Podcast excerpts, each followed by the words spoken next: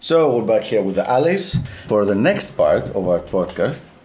Alice is leaving tomorrow and she's very, very happy both that she stayed here and that she's leaving tomorrow, right? Very much so. Very much so. And we're going to talk about another thing now. Which one was it you were telling me you wanted to talk about? Do you remember? I'm spacing out here, remind me. Why are you spacing out? Well, because it's, it's two o'clock two in the morning. Two o'clock in the morning, a wonderful time out, and we've we, been eating like crazy, and got to uh, use all of our tricks um, outside. What was it about? Uh, tricks outside? I have no idea what you're talking about. I remember. Okay, so it was about thinking about your relationship strategically, and in terms of. Yeah, yeah, in terms of resources. Ah, okay. Yeah. That's what it was about.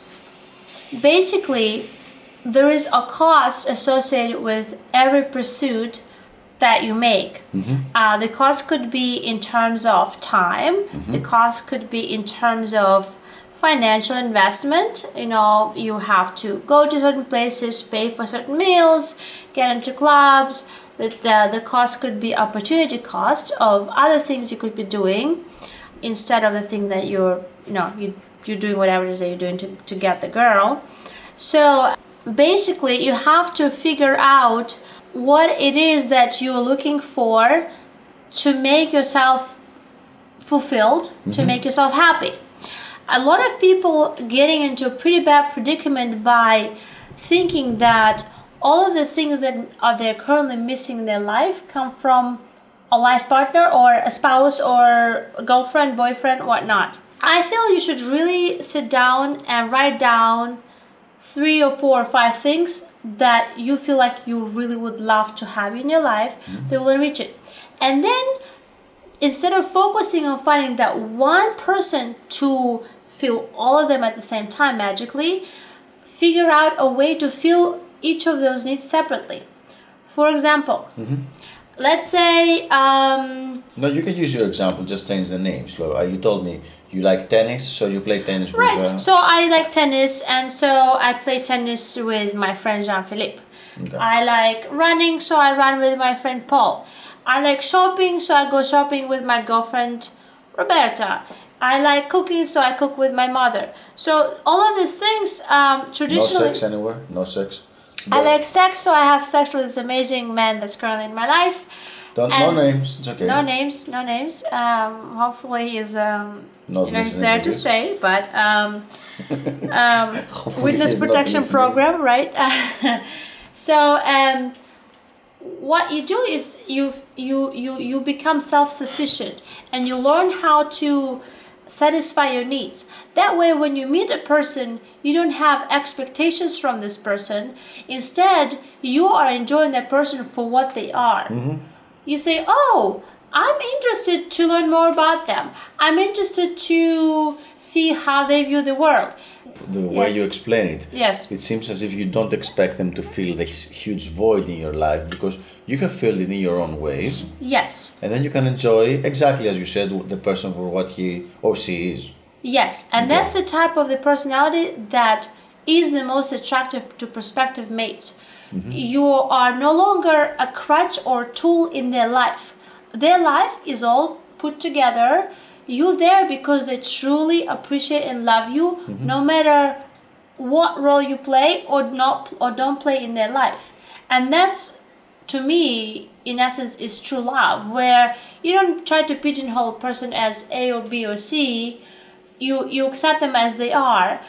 Now, there are some things that actually cannot come without a life partner, mm-hmm. traditionally. For example, getting married. If you want to get married and yeah, start a family, to someone. You, you yes. In that case, um, the task is very easily, and that's what I talk about: maximizing your resources or, or really conserving your resources. So if you say, okay, actually, I'm not looking for a tennis partner, I'm not looking for a sex partner, I'm not looking for the A B C, I'm looking for someone to marry, then the task, in a sense, is a lot easier. Because you are able to cut off all the other things like, oh, the person needs to be athletic, or the person needs to... All you really need to do is find a person who also wants to get married, and then you do it. Okay, but so what do you do about your your need now to be athletic and to go and try like to go to wine tasting and stuff, what happens if the guy that you meet hates wine? Do you still do it with other people?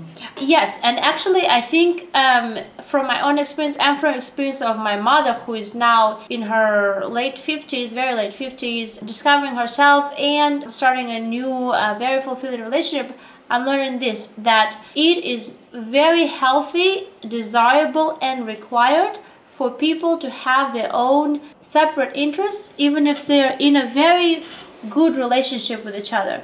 Oh, you, I agree totally with yes, that. So you go away, you recharge, you do your thing with your friends or on your own, you come back and you have something else new, exciting to give to that person. Plus you have missed him or her, right? Yes. After a few days. Right. I think you talked about earlier on that I did uh, want to talk about it, I do want to talk about it, is how you, you suggested that if someone likes a girl and she says no, he should have a very specific reaction. So can you elaborate on that, on what the reaction is, and just tell me your whole, the whole story of what you feel it should be done? I have experienced situations where a man would pursue a woman mm-hmm. for romantic purposes, as for a sexual and purposes. for sexual purposes, and a lot of women naturally they try to postpone and delay or avoid it, mm-hmm. even if they like the guy. So they will say something like, well, why don't we just be friends? Mm-hmm. In my experience, if she's just being coy, and what she really says is, I like you, but I maybe wanted to pursue some, to, to you to pursue me some more, that's, you know, that's that's a good sign. But if what she's saying is that you go ahead and continue acting as somebody I'm romantically involved with, mm-hmm. while I'm going out and free to pursue other relationships, and you're not ha- and we're not having sex, and we're not having sex. Okay, that's the deal that the man should reject, because basically he's making it look like there's no cost, there's no loss to the female mm-hmm. by rejecting the, the male. Let's clarify this a little bit yeah. because now it's, as we said, it's like two and a half in the morning, more or less. So right. yeah. it becomes a little convoluted. Right. What you had said before when we were talking mm. is that if a guy pursues a girl and the girls say no, let's be friends, yeah. what she basically means is that she still wants to keep access to all the good stuff that the guy does for her, access to his resources, because that can be financial. Yes. And that can be uh, social, that can be work-related, or it can be even emotional. Yes. Like she has a soldier to cry on. Right. Okay? Without putting out, without giving him access to her sexual resources. Exactly. That was the most important thing. And you had told me that if a girl does it, a guy should do what? He should walk. Like he cut should... her off her life. Cut uh, him off her life. Cut her off completely. His life, yeah. And if the girl actually, if there is any chance that she's interested, they will send the message home mm-hmm. and he will not be taken advantage of. Basically, mm-hmm. I see a lot of men who, in hopes of winning the women over, let the women really take them for a ride, mm-hmm. really take out the resources while feeling single and seeing other people, and and the, the, the male are not really getting anything in that in that situation.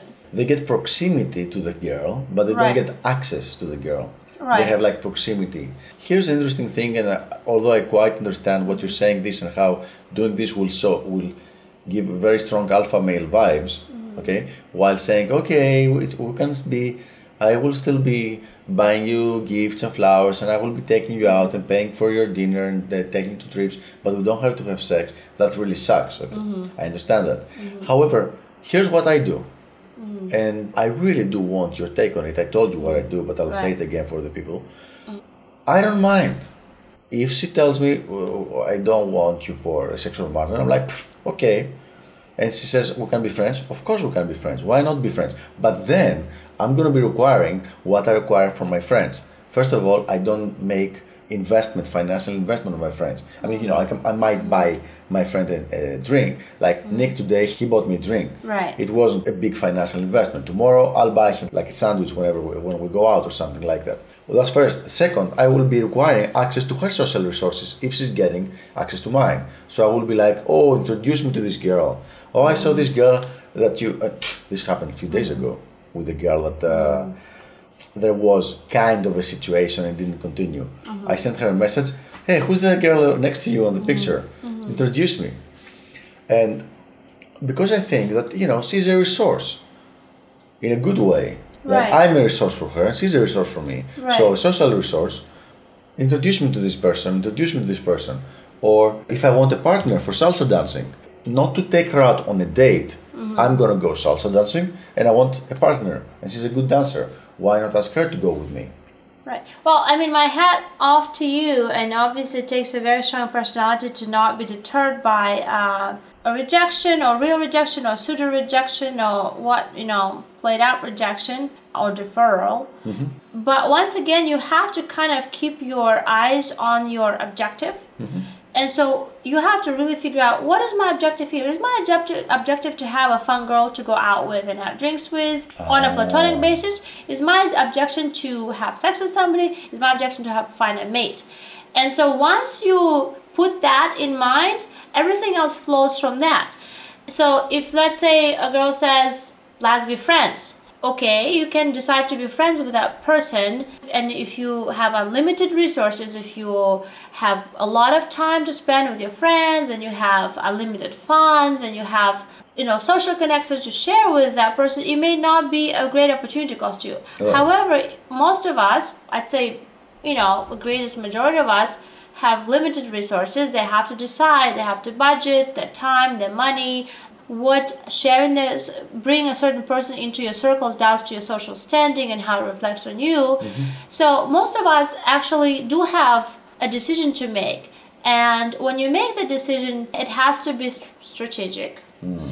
It has to be about, okay, so what is the opportunity cost here? If I give this resource to this person, am I still able to go out and try to fulfill my objective? I, I see and if you can do that, then go ahead and do that.